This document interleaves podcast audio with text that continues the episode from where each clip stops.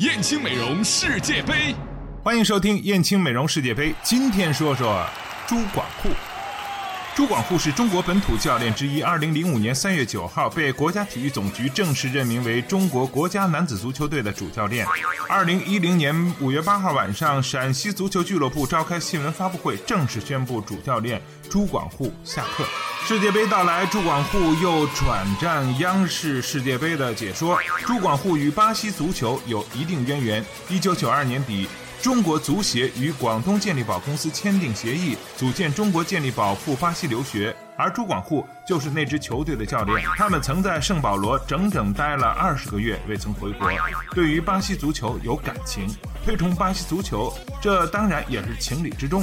但是昨天朱广沪的解说中对巴西队的偏袒实在太过了。九十分钟的比赛，朱广沪的倾向性的解说，所有人都听在耳朵里。当巴西队拿球攻入克罗地亚腹地，亦或是巴西在对方禁区边缘组织起有效的攻势时，朱广沪立即高吼：“好球，好球！”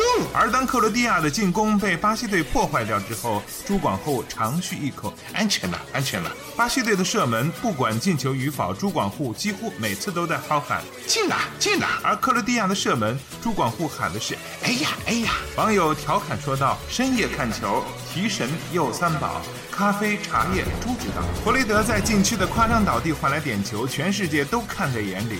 前意大利队队长卡纳瓦罗也表示。裁判判罚摧毁了整场比赛，但是偏偏朱广沪信誓旦旦地说这肯定是一个点球。洛夫伦手上有拉人动作。另外，朱广沪的一些解说用词也成了很多人热议的话题。朱广沪嘟嘟囔囔的离奇口音也遭到很多网友的吐槽。有网友调侃道：“下一场比赛将有三名解说员，分别是刘建宏、朱广沪、朱广沪的翻译。”今天的燕青美容世界杯就到这里，下期再见。燕青又装新店了，燕青美容引领淄博高端面部护理二十年，美丽三十万张脸，男人们看世界杯，女人们来燕青美容，三幺幺五三零零。